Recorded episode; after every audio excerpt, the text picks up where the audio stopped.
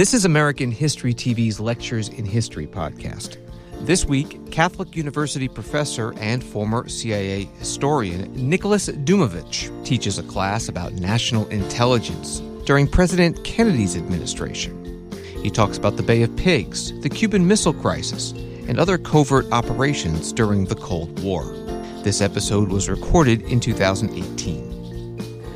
In this introductory course, we're continuing our historical survey of American intelligence under each presidential administration. And now we've come to the presidency of John F. Kennedy. January 1961 to November 1963. Uh, Kennedy was a formal, uh, former naval officer, so he thought he knew something about intelligence. He was also a big fan of the James Bond novels written by Ian Fleming. I've pictured him with his brother, uh, Robert Kennedy, because the brothers together had great influence on U.S. intelligence. There's a lot to say about U.S. intelligence under Kennedy, even though he served less than a full term because, of course, uh, he was assassinated by a pro Cuban American leftist, a disturbed former Marine named Lee Harvey Oswald. At the end, I'll have some reflections about the assassination. Uh, before we get to the main intelligence events of this administration, I want to mention a couple of other developments that they're not as spectacular, but still uh, they deserve to be remembered as important milestones in U.S. intelligence history, and they leave a legacy to this day. One of them is the President's Daily Brief, which was created for Kennedy as the President's intelligence checklist. When I first came to CIA in 1990, I was I learned that one of the nicknames that insiders used was the pickle factory. They never used the company, but they used uh, the term the pickle fac- factory, and I couldn't figure out what it was until later I became a CIA historian and heard about the pickle, the President's Intelligence Checklist. It was renamed, of course, uh, President's Daily Brief, uh, and continues to this day. Every president has used it, and most have benefited from it. It was new uh, in the sense that, well, I mean, President Truman started the uh, the tradition of CIA pre- presenting to him a daily intelligence summary, but the pickle and later the PDB was the first specifically presidential product that was tailored to the president's agenda, his style, and his interests, uh, with extremely limited distribution. So, this is a major intelligence legacy from the Kennedy administration. Another very important development was the creation of the Defense Intelligence Agency in October of 1961, further expanding this constellation of agencies we know as the intelligence community. Uh, as we've uh, learned in a previous class, that community, uh, around the time of the end of World War II, comprised just the State Department, FBI, and the military branch intelligence uh, organizations. And then with CIA's creation in 1947, CIA becomes central to that uh, community. President Truman added the National Security Agency in 1952. President Eisenhower added the National Reconnaissance Office to coordinate CIA and Air Force activities regarding um, imagery from spy planes and, and satellites that were coming online. And then under Kennedy, the Defense Department gets its own uh, intelligence agency. DIA today is a major national agency of the U.S. intelligence community uh, as we've discussed, uh, doing important work in human intelligence and also specialized technical intelligence. So I got those important developments out of the way, and I want to focus on the two biggest intelligence subjects of the Kennedy administration, which often are the two major historical episodes that people remember from this period uh, the Bay of Pigs fiasco and the Cuban Missile Crisis. So we have a fiasco and we have a crisis. And they're both big problems. What they have in common is obviously Cuba. Otherwise, they are vastly different kinds of problems. The Bay of Pigs uh, fiasco was a CIA covert paramilitary operation, specifically a regime change operation that went very badly. The Cuban Missile Crisis, by contrast, was a confrontation of superpowers, the United States and the USSR, over nuclear weapons. What the two big problems have in common, other than Cuba, is that both largely were the result of shortcomings in American intelligence. In both situations, bad intelligence analysis was at work. The Bay of Pigs operation was an example of faulty covert action planning, to be sure, uh, but that includes some seriously flawed analysis, as we'll see. Likewise, the Cuban Missile Crisis begins with bad analysis, but in the context of intelligence collection, both human and technical. In both situations, the intelligence shortcomings were made worse by executive decisions, by policymakers. And the two crises also are, also are alike in that the IC learned a lot from the mistakes of, uh, of them both. So let's turn to the Bay of Pigs. Revolutionary leader Fidel Castro turned his insurgency against the Cuban dictator Batista into a government. When he ousted the dictator uh, in early 1959, this is during the Eisenhower administration. We're dropping back just a bit for context. Castro quickly declared himself a communist aligned with the Soviet Union. And this presented to the Eisenhower administration a more dire situation than what they faced in Guatemala uh, a few years before. Eisenhower wanted something done about Castro. The CIA proposed covert action to destabilize the Cuban economy with economic sabotage. Eisenhower said he wanted something more drastic. Now, historians disagree on whether Eisenhower meant that CIA should assassinate Castro.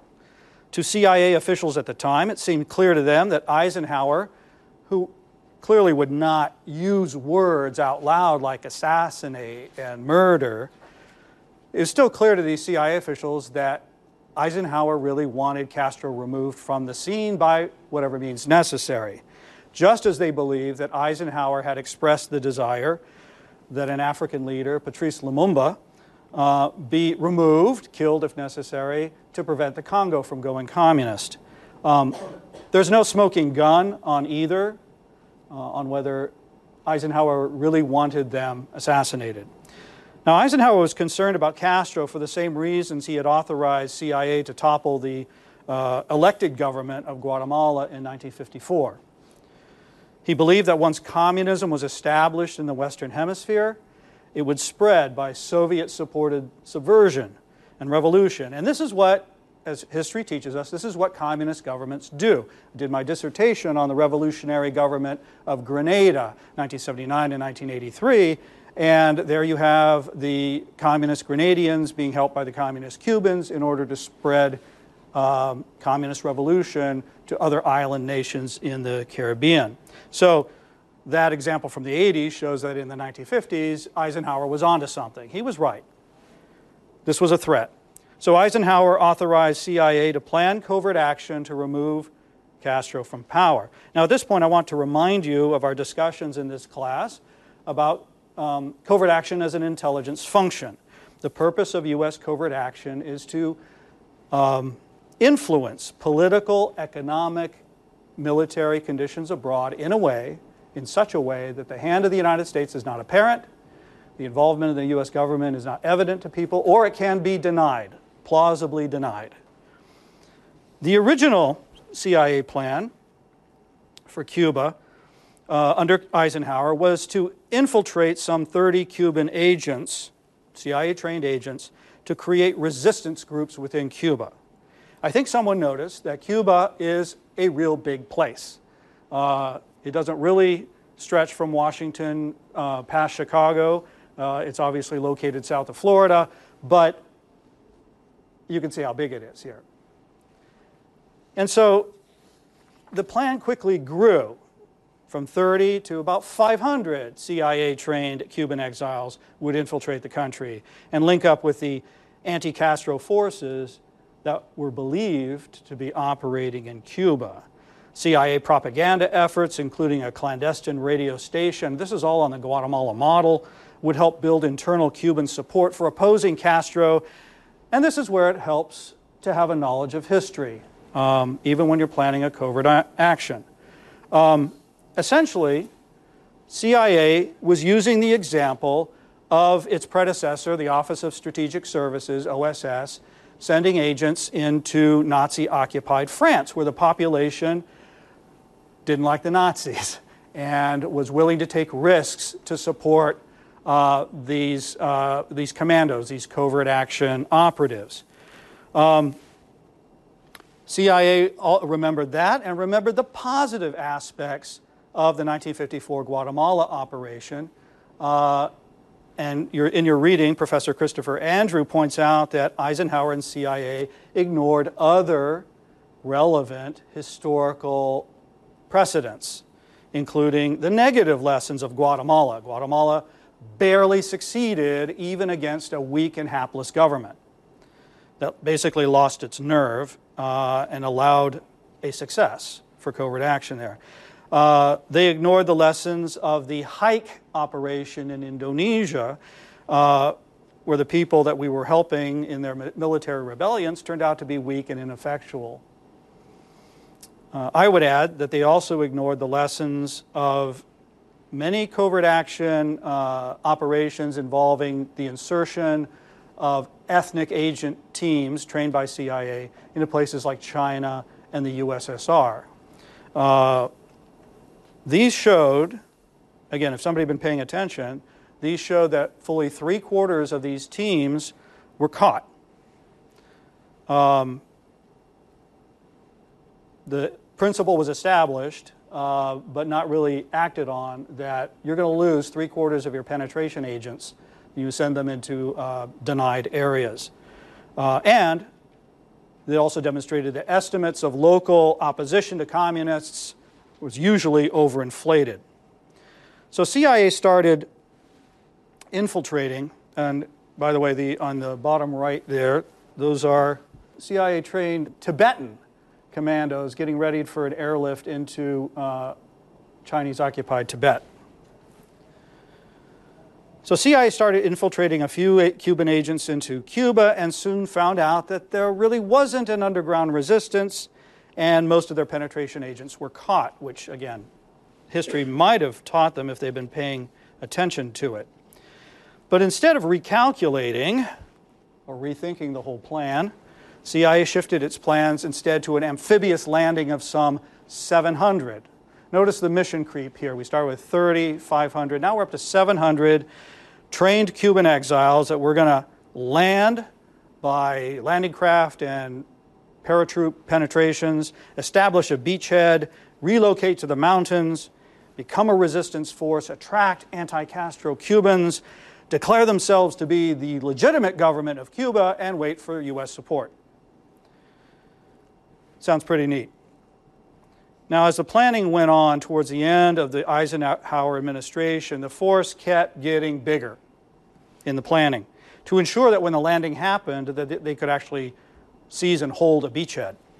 Now, when Kennedy came into office in January 1961, the planned Cuban invasion force had doubled to about 1,500. Uh, so again, 3,500, 700, 1,500 they would be supported by a rebel air force, again, trained uh, Cuban exiles, pilots um, of B 26 bombers, which were in the Cuban inventory.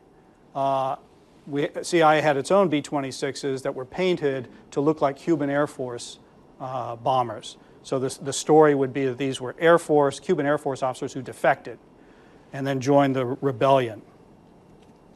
The Cuban invasion forces were trained at CIA bases in Nicaragua and Guatemala. The invasion was planned originally. I, I, saw in the CIA declassified documents this was the preferred plan to land at the beach at Trinidad. This was considered an anti Castro town. Again, looking for that local support. Uh, it had a good port, uh, it had a defensible beach with good uh, maritime approaches and was close to the mountains. Uh, a key mistake in planning for this covert action was that for operational security, CIA's own intelligence analysts were kept in the dark. The experts on the current experts on the state of Cuba, they had no input. The Directorate of Operations did its own analysis and based its optimistic assessments of internal Cuban resistance uh, on the initial opposition to Castro when he came to power in 1959. Well, it's two years later, And the analysts of the Directorate of Intelligence, the DI analysts, could have told the DO that things had changed, that uh, Castro had a lot more support, that the internal security was ruthlessly efficient, and that there was essentially no opposition to him. Even the deputy director for intelligence, the head of the analytic branch, a man named Robert Amory, uh, was not informed. I mean, he knew what was going on, but uh, he was not consulted, even though he personally had participated in the Pacific campaign of World War II in more than two dozen amphibious landings uh, of this scale. More, a lot more than the uh, Marine, the U.S. Marine that they had brought in to plan the operation, Colonel Jack Hawkins. Amory and all of his analysts were simply cut out for security reasons. So, some security. This is a uh, January uh, 10th, 1961, front page above the fold, New York Times article. U.S. helps train an anti Castro force at secret Guatemalan air ground base. Not secret anymore. So, another mistake was that this covert action was no longer covert with this kind of publicity. Um, Cuban exiles now, the world knows, are being trained, probably by the U.S., in Guatemala for an attack on Cuba. Yes? Like, how did uh, the New York Times Uh, various sources. Uh, when you engage in a large operation, unless you have operational security that's very tight, people talk. Uh, this happened with the Albanian operations in late 40s and early 50s, various other operations, the Chinese operations that we mounted in the early to mid 1950s. Uh, when you get people together, they will talk. And Castro is, knows something is up even before this. He's trying to penetrate these operations with his own people. You hire a bunch of Cuban exiles, how many of them are, are 100% of them anti Castro, or has Castro sent one or two penetration agents in? It's good counterintelligence. So, a very good question. So, multiple sources. And, and it gets worse. I'll, I'll get to that. So, another factor in the planning that turned out to be a mistake was a requirement that Castro's Air Force be destroyed first. So that the Cuban exile pilots in their CIA provided B 26s, pretending to be Cuban Air Force, um, would have command of the air. That was a requisite, that was prerequisite for the success of this operation. Um, CIA recruited some help. They recruited pilots from the Alabama National Guard to assist. There was to be one air attack two days before D Day, before the amphibious landing, allegedly by these Cuban Air Force pilots who were disgruntled and decided to shoot up their own planes. Uh, and that's why these, uh, the CIA's B 26s were painted to look like Cuban Air Force planes. The day before the invasion, the B 26 uh, uh, exile force would come uh, back to Cuban air bases to destroy any planes that remained. So, two airstrikes. Command of the air was essential, and this was one of several things that had to go well for the su- success of this operation. Yet another problem came from President Kennedy's desire to maintain deniability that the U.S. had nothing to do with this. You know, we didn't like Castro, but these are independent patriotic Cubans acting on their own. A month before the invasion, he ordered another landing site be found away from the town of Trinidad, its populated center. You know, uh, people will find out early. You know, this is long before the internet, but they might take pictures. It'll be too noisy. CIA had four days to shift all of its planning to another location. And they uh, found it at the fairly remote Bay of Pigs which is on this map here, obviously. Right? Away from populated centers, but closer to Havana, closer to the Cuban military and Air Force. Um, also, it was surrounded by swamps. Um, let me go to that slide. There we go. The Zapata Peninsula gave this uh, relocated operation its name, so this became Operation Zapata. And again, Bay of Pigs surrounded by the Zapata swamps. It's far away from the mountains where you hope the exile force will be able to uh, melt away into to become that beacon of freedom for uh, large numbers of disaffected anti Castro Cubans. That's the theory.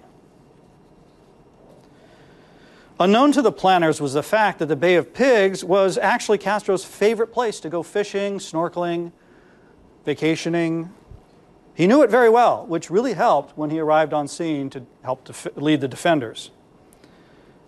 Also unknown was that there were coral reefs and rocks that complicated navigation. Uh, the operations planners had looked at the imagery and concluded that those uh, that, that, darker water were uh, that was seaweed. Well, no, there were coral reefs. That's why Castro liked to go snorkeling there. It's a good place to go. Um, let me read to you a couple um, newspaper reports from the day. This is uh, Dateline, uh, New York, April 10th. So this is a week before the invasion. And it's uh, Alistair Cooke is writing for The Guardian of the, of the United Kingdom. Mystery of coming invasion. Another three hour harangue from Castro in Havana last night has failed to clear up the mystery of the coming Cuban invasion. Who is training it? Where it is to be mounted from? Whose is the dominant power in exile? And what the United States administration is going to do about it. Um, also in The Guardian that day was an editorial since President Kennedy came to power, he has done much to restore American prestige in the uncommitted world. But if recent reports of a projected invasion of Cuba, launched from American soil and carried out with the connivance of the American intelligence service, come true, then much of President Kennedy's labor will have been in vain. Um, no one will believe that a group of Cuban exiles, however burning their grievances, could assemble a force of sufficient size and with sufficient equipment unless they had the backing of the American government. Uh, Dr. Cardona, the leader of the anti Castro Cubans, has denied that the Central Intelligence Agency is implicated in his plans.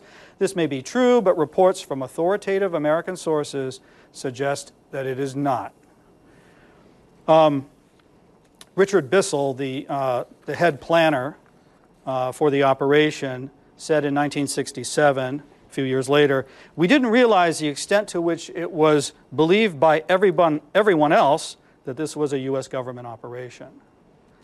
Apparently, CIA wasn't reading the newspapers. Um, I'm being uh, critical of my former agency because it deserves to be criticized on this. Um, so on April 15th, 1961, two days before the invasion, the first wave of air attacks by six B 26s, fewer than planned for, uh, damaged many Cuban planes on the ground but failed to destroy them all. The attacks alerted the Cubans that it's coming, got the attention of the United Nations, where the UN ambassador Adlai Stevenson uh, found himself to be lying uh, about U.S. non involvement in uh, this operation. Kennedy, President Kennedy, had ordered the first airstrike to be smaller than planned for, uh, and then he canceled the second planned airstrike. CIA was afraid to recommend at that point that the invasion be canceled, even though everyone knew, at least on CIA's side, that without command of the air, the invasion was doomed. They're afraid to give that kind of um, bad news, which is, if you think about it, is, is uncharacteristic. I mean, intelligence is in the bad news business, but this is a case where uh, they call it falling in love with your operation. They'd all fallen in love with it, and we're not willing to end it at that point. Okay, when the invasion force arrived on April 17th, it faced a fully mobilized Cuban military with command of the air as well, Castro on scene, effectively directing the defenses. His forces quickly disabled the two supply ships. Uh, a landing craft that made it ashore put a small exile force onto the beach where they fought valiantly for three days. Kennedy refused CIA's requests to have U.S. Navy aircraft provide combat support, uh, combat air support.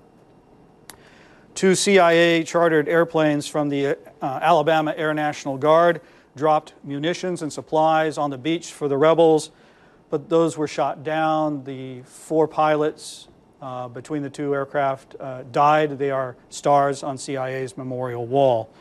Uh, Brigada 2506 surrendered, and about 1,200 survivors were taken captive, taken prisoner. So, it's a debacle. Afterwards, this was humiliating for the United States government and personally for President Kennedy. It was a great victory for Fidel Castro, and there was a lot of uh, bitter recriminations and finger pointing going on. Kennedy's advisors and pro Kennedy historians ever since have placed all the blame on CIA for its mistaken assumptions and planning, for deceiving the president about his chances for success. And on the other hand, CIA people at the time and CIA's defenders ever since, but not me, uh, have admitted that there were planning errors, but insist the invasion could have been successful if it had been allowed to work as planned. You know, its failure, they say, is Kennedy's fault for canceling that second airstrike, for refusing U.S. military support. He's blamed for moving the landing site and even for liking covert action too much. The chief CIA planner, again, was Richard Bissell. He was a brilliant man uh, who also was the project manager for the U 2 aircraft and also the follow on, the A 12. Um, he and director Allen Dulles uh, had to resign. In his memoirs, Bissell says, I sincerely believe that even with the plan's faults, as long as we were able to move ahead with the airstrikes and destroy Castro's Air Force, the brigade would still win the day, at least to the extent of establishing a beachhead and then what? It is also possible, he, said, he wrote, that we in the agency were not as frank with the president about further deficiencies as we could have been. So there's a telling admission. There was an internal report by the Inspector General, CIA, Lyman Kirkpatrick, saying that if CIA had been more careful in its planning, it would have realized that there was no effective organized resistance to the Castro regime that could have rallied to help the invaders. Castro's forces were firmly in control of Cuban society. They vastly outnumbered any invasion force, and the terrain offered no help at all. He said that CIA should have canceled the invasion, canceled the operation, even though it would have been embarrassing to the agency. He said cancellation, yes, would have been embarrassing, but it would have averted failure, which brought even more embarrassment, carried death and misery to hundreds destroyed millions of dollars worth of U.S. property, and seriously damaged U.S. prestige. He was right about that. There was an internal rebuttal to the Inspector General's report. Uh, the Directorate of Operations said the airstrikes were crucial to success. Without them, there could be no success. The defeat was attributable to a long series of Washington policy decisions. So, there you have a fairly common situation. Something goes wrong, something big goes wrong. The intelligence folks blame the policymakers. The policymakers blame the intelligence folks. Uh, thus was fulfilled the ancient saying in Washington there are no policy failures, there are only policy successes and intelligence failures. Now, my view is that there's plenty of blame to go, wrong, uh, go around. I think the um, historical record shows that there were plenty of failures on both sides. Uh, for intelligence people, I think there are some clear lessons from the Bay of Pigs. The policy people can come up with their own. But for intelligence people, you know, one of the lessons learned is do not plan for a covert action or any kind of intelligence operation, uh, clandestine collection, human intelligence, technical intelligence, that requires every part of it to go perfectly for any of it to succeed. Secondly, do not undertake covert operations that have already been described in the New York Times. Third, make sure your agency's experts are involved in the planning, the ones who know the most about the area you're going into. If they are not cleared from the, for the project, well, you should damn well clear them. Do not be afraid of communicating clearly to the policy people the risks and consequences of failure of every part of the plan. And this takes courage, but intelligence people should be prepared to, to, to stand down and walk away from any operation that does not make sense operationally or even politically. Remember, the policymaker may want deniability more than the conditions you've established for success. On the policy side, there were huge implications. U.S. prestige was damaged, to be sure. The Soviet Union tried to take advantage. The Soviet premier, Khrushchev, concluded that Kennedy was weak and indecisive, and so demanded that the Western powers abandon Berlin. Uh, as you know, at the end of World War II, Berlin was divided into East and West uh, between the Soviet Union uh, and the Western Allied powers. Uh, Khrushchev said that West Berlin was a threat to uh, East Germany. Kennedy himself blamed CIA for putting him into that position. He briefly considered um, breaking up CIA into its various uh, missions or business areas and distributing it throughout the government. Um, that was uh, justifiable anger on his part, but he got over that. He also considered replacing Allen Dulles with his own brother, Robert.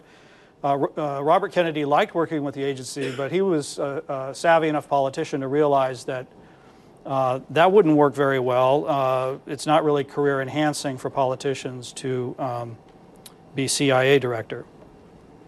So he turned that down.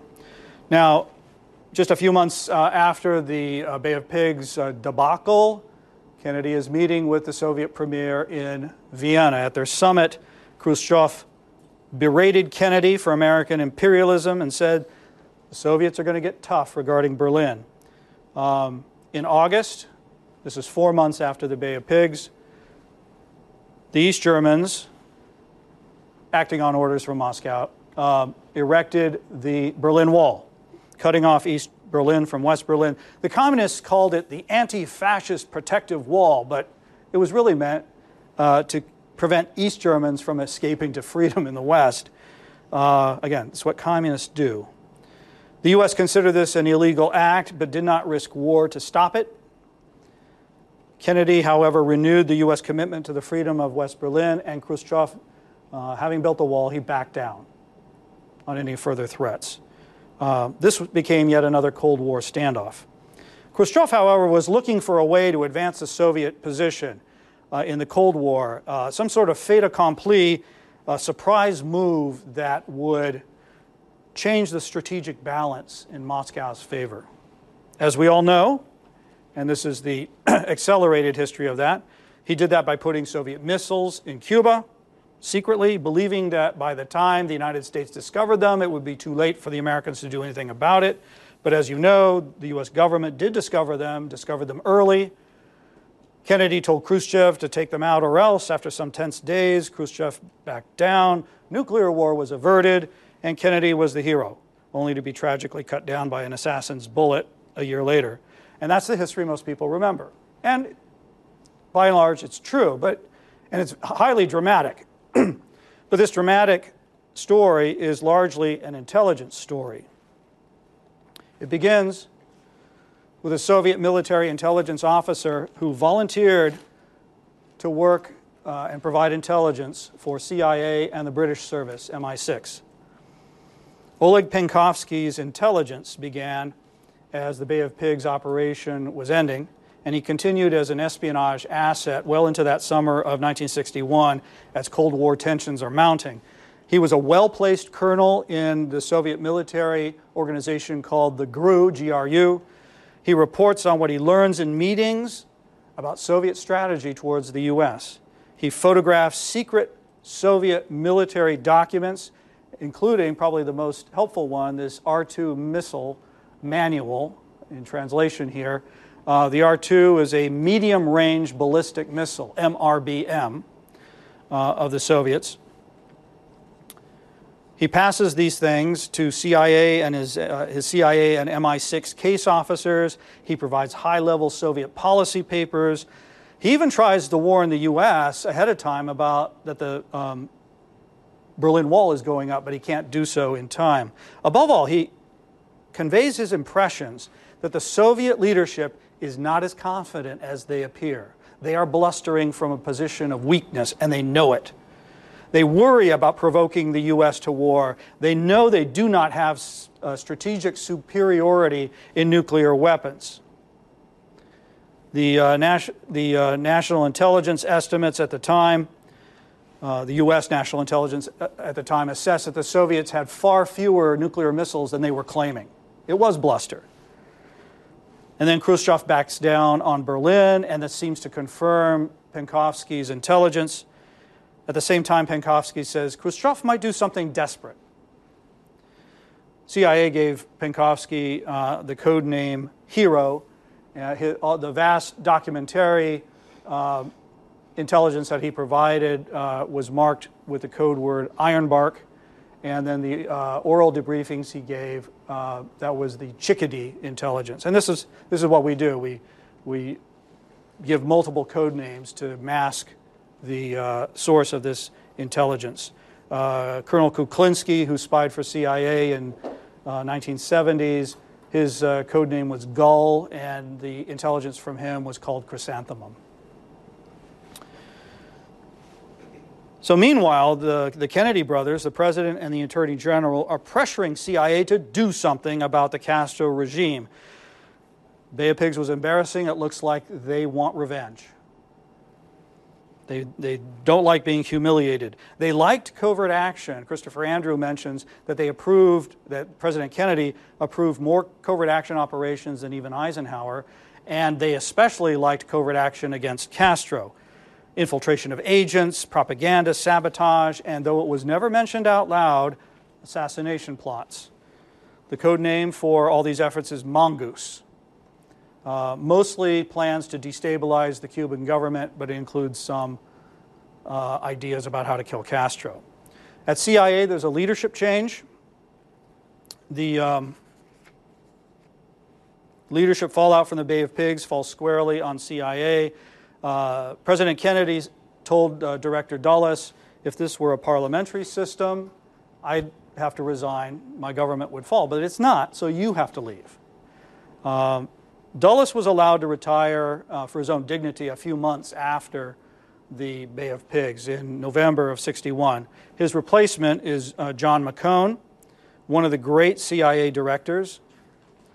The agency at this time is monitoring Soviet shipment of weapons to Cuba to, so Cuba can defend itself against another invasion. U 2 flights over Cuba begin in February of 1962 McCone in that summer of 62 first raises a possibility that, you know, Moscow might send missiles to Cuba.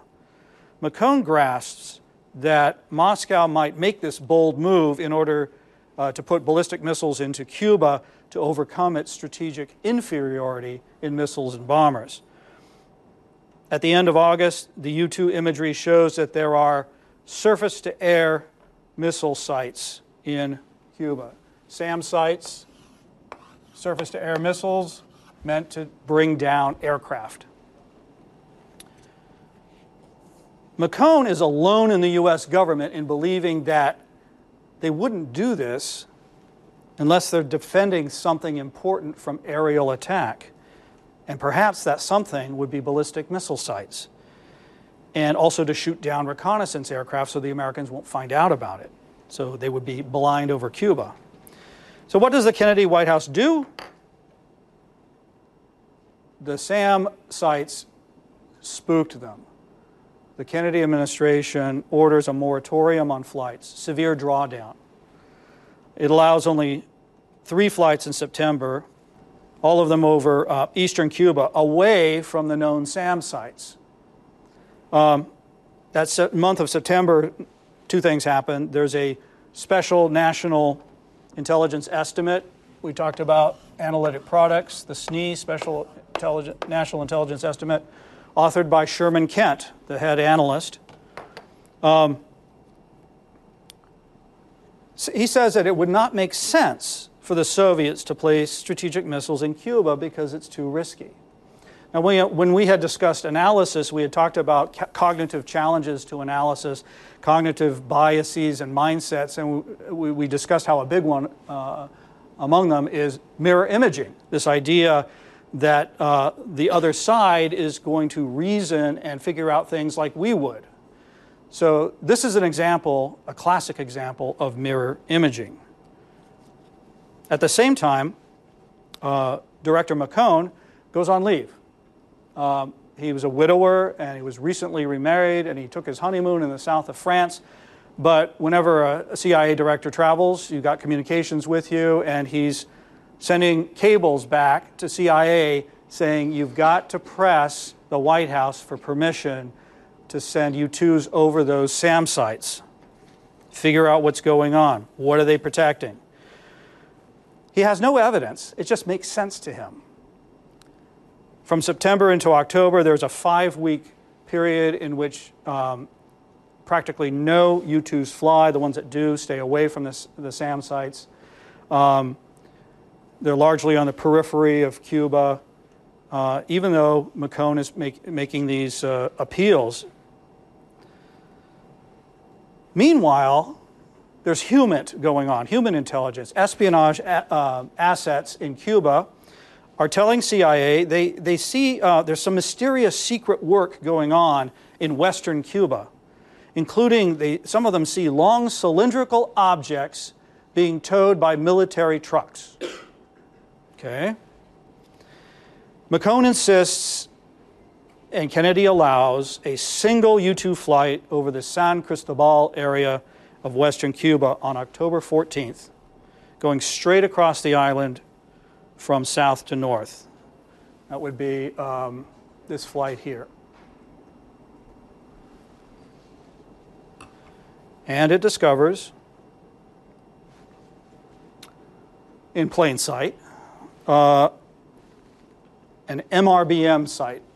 Remember, medium range ballistic missile. Um, Kennedy then authorizes unlimited U 2 flights.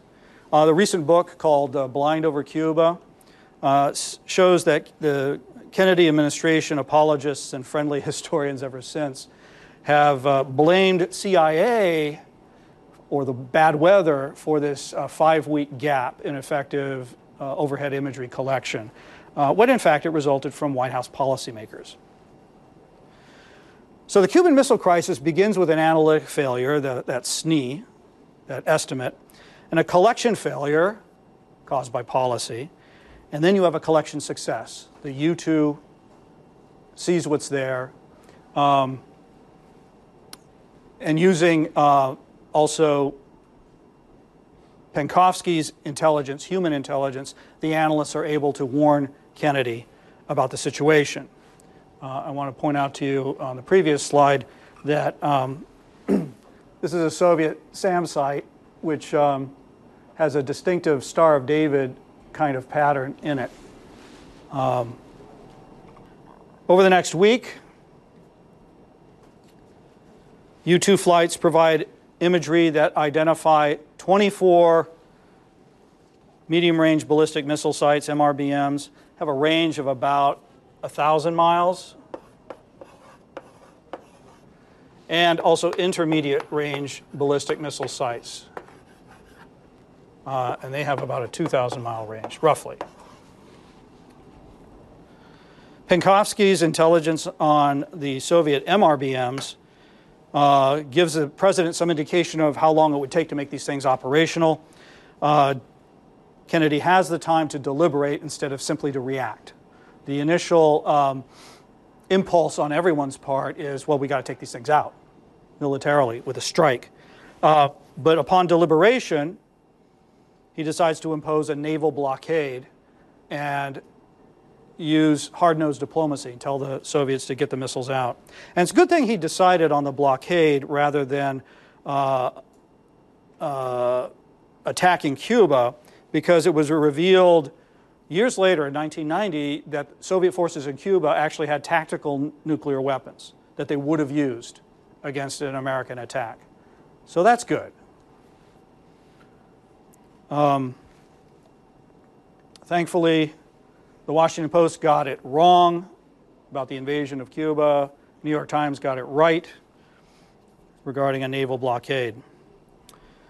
Kennedy goes on national TV on the 22nd of October, announces his situation, declares the blockade, makes it clear that any missile attack from Cuba would be considered an attack from the USSR and would be answered. The naval blockade over the next 12 days uh, of the crisis uh, works. NSA intercepts confirm that Soviet ships are turning uh, back. U 2 imagery is used publicly at the UN to embarrass Moscow, who denied that such work was going on. The Soviets back down. Imagery intelligence and signals intelligence monitor the removal of Soviet missiles from Cuba. Uh, during the crisis, a U 2 was shot down. Kennedy refuses to escalate. Um, and he, instead, he responds to Khrushchev's proposal that in exchange for removing the Soviets removing the missiles, the U.S. pledges not to invade Cuba. So, Cuban Missile Crisis comes to a satisfactory ending, which means the world did not end. It's good. Uh, but the Kennedy brothers' obsession with Castro continues. Uh, the momentum continues to pressure CIA to, to get rid of Castro. So, a senior CIA official met with a Cuban agent in Paris on the 22nd of November, 1963, to give him poison to kill Castro. Of course, that was the day that Kennedy was in Dallas and was killed. In the time we have left, I want to address um, the all too popular story that Kennedy's assassination in Dallas was the result of a CIA operation uh, or conspiracy to kill the president. Um, my bottom line opinion it's a myth, it's a canard, it's a lie. Um, it is logically almost impossible to prove a negative, but I'm quite confident that CIA did not kill Kennedy. It's quite a widespread story. I don't know how many books are out there making this assertion, probably hundreds, maybe lots more. I do know that if you Google, you know, Kennedy assassination CIA, you get almost 3 million hits on Google. Um, it has its own Wikipedia article. I'm not going to go into all the aspects and variants of the theory because it's, it's way too complicated and simply not worth our consideration. What I will say is this the idea that CIA would murder an American president to me as a citizen is simply unimaginable. And as a career CIA officer, it's monstrous and obscene in the highest degree. This is an extraordinary claim that requires a burden of proof based on persuasive evidence. Uh, the so called evidence I've seen is all infer- inferential, highly speculative, not persuasive, and I'm sure I'll hear from the conspiracy theories about theorists about this. The alleged motives don't convince me either. As a CIA staff historian for 11 years, I find it implausible in the extreme. Uh, good scholarship over the years has shown that CIA always, without exception, has considered itself to be the president's agency and has done his bidding. Yes, Robert. What would lead like the natural conclusion for people to just say, "Oh, it was CIA." Like with as much support as there was with you know books being released and protests or you know whatever the picture depicts like why would people believe like oh it was obviously cia like that seems like a ludicrous idea to just kind of get that much support around i'm not a psychologist uh, certainly not a popular psychologist but uh, i think people want to believe that there had to have been a conspiracy that this this this punk could not kill the president of the United States without help. Um, I mean, we could go more in depth as to, uh, you know, some of the milestones in this theory, one of which was the movie JFK by Oliver Stone, which came out in the 1990s, which was done very skillfully, propagandistically, uh, to show a CIA conspiracy. And after that film comes out, you have at one point, a majority of Americans polled believing CIA did it uh, based on a movie. Uh, it had political implications. Uh, you had the uh, Congress passes the JFK Act, which requires CIA to declassify everything it has that could be related to the uh, Kennedy assassination. Um, as I was saying, the, the, the, the agency is always considered itself to be the president's instrument, no matter what was going on, whether there are intelligence failures, uh, debacles like the Bay of Pigs, budget cuts, signs that the Cold War is thawing. All of these are alleged motives. The silliest one, among the silliest, is that CIA killed Kennedy because he planned to remove the U.S. from Vietnam. Um, the reality is that CIA wasn't really enamored of operating in Vietnam. Maybe the silliest is that the agency was doing the bidding of the vice president, Lyndon Johnson. Or even sillier is that Johnson had it done because he was controlled by CIA, which is nuts. Um, another is that Kennedy actually wanted to stop CIA from trying to kill Castro, against all evidence, and CIA didn't want to stop. now, the real CIA at the time, the agency I know from years of study of CIA internal documents, oral history interviews, memoirs, memoranda, and so forth, is literally the last group of men and women on the planet who would even consider doing such a thing. The most insulting thing I've seen is a uh, claim that secretly re- uh, that CIA recently put a star on the memorial wall for Lee Harvey Oswald, one of ours. Uh, I was the historian responsible for the memorial wall. I find that funny and insulting and frustrating all at the same time. Yes, I know on the internet you can find YouTube interviews with men claiming to be the CIA assassin, deathbed, you know, confessions. You can also find claims about CIA's uh, cover up of extraterrestrials in Area 51, Roswell, uh, CIA's experiments in time travel and teleportation, and none of those are real either. Sorry to disappoint you. The people who believe these things are sadly mistaken, and many of them are nuts. Um, the sad thing is that the conspiracy theorists, the true believers, will just say, I'm part of the conspiracy. Of course, he would say that, uh, which will come as a surprise to anyone who knows me. Unfortunately, we live in an age in which logic and evidence gives way, I will say, is trumped by uh, assertion and identity. If you want a good, reliable source that refutes this idea, this theory, you can Google the name of Max Holland, Holland like the Netherlands, Max Holland, uh, an independent researcher who has been following this for years. I exhort all my students to treat everything with due skepticism, including what I teach you in class. Check everything on the basis of solid evidence, sound, reason, sound reasoning, and good and reliable scholarship. And for heaven's sake, and for your own sanity, ignore this cacophony of loud voices who make assertions and say they must be true because there are a lot of them or because of the identity of the person making the assertion. Now, I fully admit that I could be accused of hypocrisy here because I'm making an assertion about CIA non involvement. I don't have persuasive evidence because you can't prove a negative, and I'm asking you to believe it because of who I am. In intelligence, relationships are everything. So on this, I'm asking you to trust me because that's the best we can do. So uh, that brings us to the end of our treatment of Kennedy and intelligence. Uh, are there any other questions on Bay of Pigs, Cuban Missile Crisis, the other thing we mentioned? Uh, Jeremy, yes.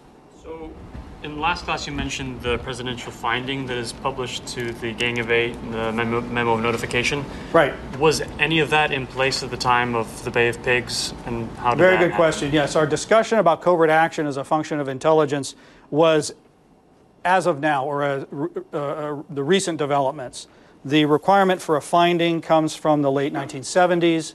The uh, the most recent law on this, um, uh, which was one of the Intelligence Authorization Acts, I think it was 1997. All that gets uh, into the Title 50 of the U.S. Code. At the time of the uh, Kennedy uh, administration, there is no such process. There is a executive branch process, but there is no reporting requirement uh, to the Congress. It was it, such reporting that was done was informal, low key, kind of off the record. Uh, in the case of the development of the U 2 spy plane, uh, CIA notified one of the houses, I think it was the House of Representatives, no, the Senate, and did not inform the House. So when Francis Gary Powers was shot down, at least half of the Congress didn't even know we had a U 2. So things have changed. And we're going to get to that when we talk about accountability and the reforms of the 1970s. Yes. So you said we had um, an asset, Colonel Penkowski. Penkovsky, yes. Penkovsky. Um, did he not inform us about the missiles being brought into Cuba? Like, Not specifically, but he gave us the documentary um, uh, evidence, the manuals, which we were able to use in the uh, uh, during the crisis. Um, I'm told that when we received all this information, we thought this is this is great, but you know we're not, we don't have a need for it. And then the Cuban Missile Crisis happens, and we have all of a sudden a need for it. This is why intelligence officers try to collect everything, even if it's not totally relevant at this time. It may be an investment for something that happens in the future, and the future is always uncertain. So they know what they had at the time, basically. They knew what they had, but they didn't know how relevant it was. Um, I mean, uh, uh, for a missile system that we don't expect to get close to, but it comes close to us, then it becomes relevant. You know, Matthew. Was there any objection made apparent to the CIA by the rebel forces in Cuba, the anti communist forces in Cuba, about choosing Bay of Pigs as their landing site for the I- operation? I don't believe they had any input into that sort of planning. Uh, it's a very good question. Uh, I think, as I understand covert action planning now, uh, we would uh, ask Cubans and locals uh, about the conditions of that place. It, the problem, the shortcomings there probably could have been easily remedied if they just brought in the the director of intelligence analysts onto that. And that's one reform that McCone had um, when he came into the directorship. He made it a requirement that the analysts be brought in for operational planning of that sort. Joseph. Did anyone actually um, think the Cubans did bomb their own air force? Like, did the, did the plane deception work, or did people just see right through it as a U.S. No. did it? No.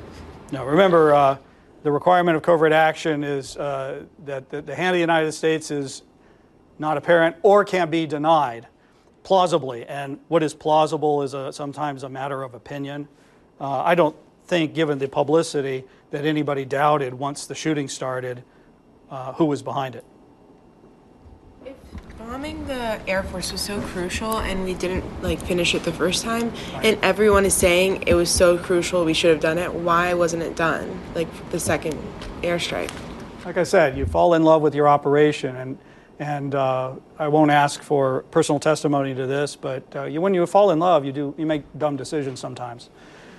Um, I, I think it's true that CIA and Bissell hints at it in his memoir, um, was afraid to tell the president, um, and also there was a unstated assumption on CIA's part that yeah, if we don't get these airstrikes, uh, the invasion can't succeed, but the president surely will not allow it to fail, so he will then involve the U.S. military.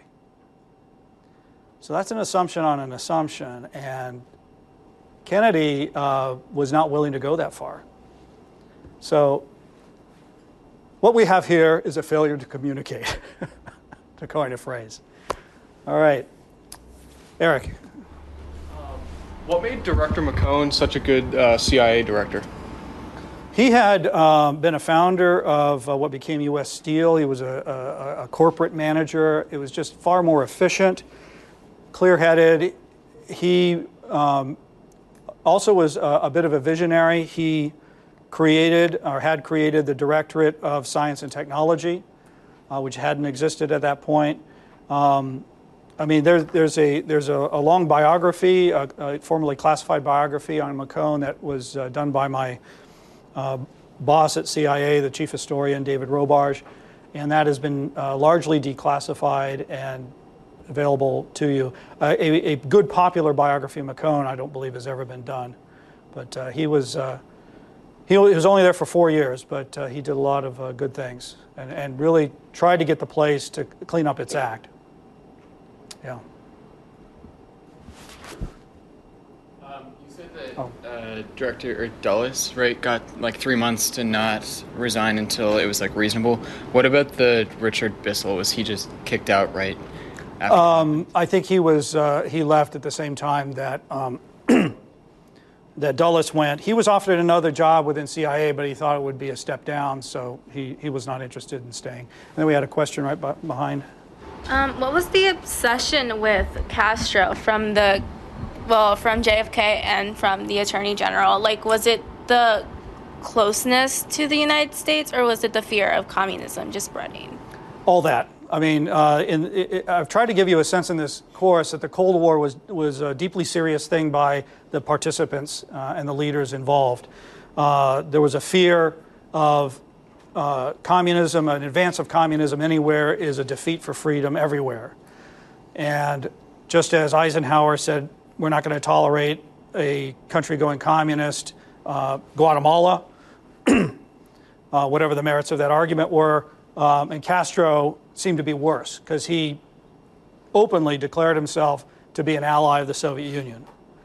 And that's, that's the main enemy. That's the country we have to worry the most about. It's creating so much trouble for us in the world, threatening our allies.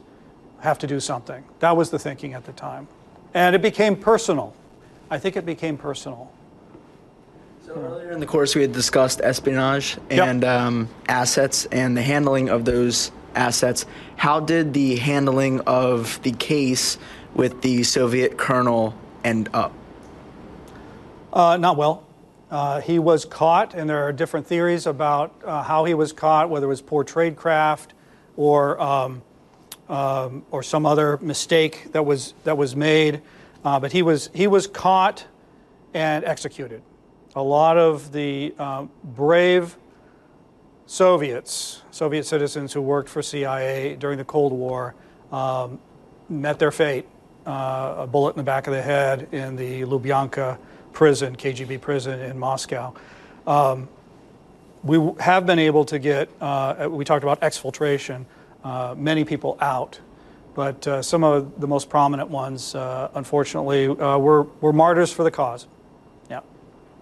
A follow up, real quick. Sure. Robert and I, we just passed back and forth. If we're not mistaken, on one of the slides, it said that we had oral debriefs with the colonel. How Yes. did how did the CIA receive those oral debriefs if he was in Soviet Russia? Well, he, he got out occasionally. There's a great book uh, on him, uh, and it's called, you'll remember this title, it's called The Spy Who Saved the World. Because of the information he gave for the, uh, let me get rid of this. This is uh, odious.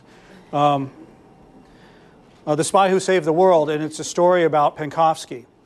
Um, and in it, uh, it describes that he was uh, an influential, uh, for a colonel, he was pretty influential. He had some perks. He was part of a, a Soviet military trade mission to Britain, and he would go occasionally to the West, to Britain, I think to Paris once. Um, and he would get away from his delegation and be met in a safe house by CIA and MI6 debriefers. So there were, there were extensive debriefings, and that book, uh, which is a great book, uh, reveals all that stuff. The, uh, there is a story that Penkovsky actually got to meet with Kennedy. Uh, that part of the history is not true. Uh, but he wanted, he considered, Penkovsky considered himself a soldier for democracy. And uh, to the point where he asked, Can you dress me up in a American colonel's uniform? And then a British colonel's uniform. So they, they did. And the, thing you, the things you do for your asset to keep him reporting, you'll, you'll do anything reasonable. Yeah.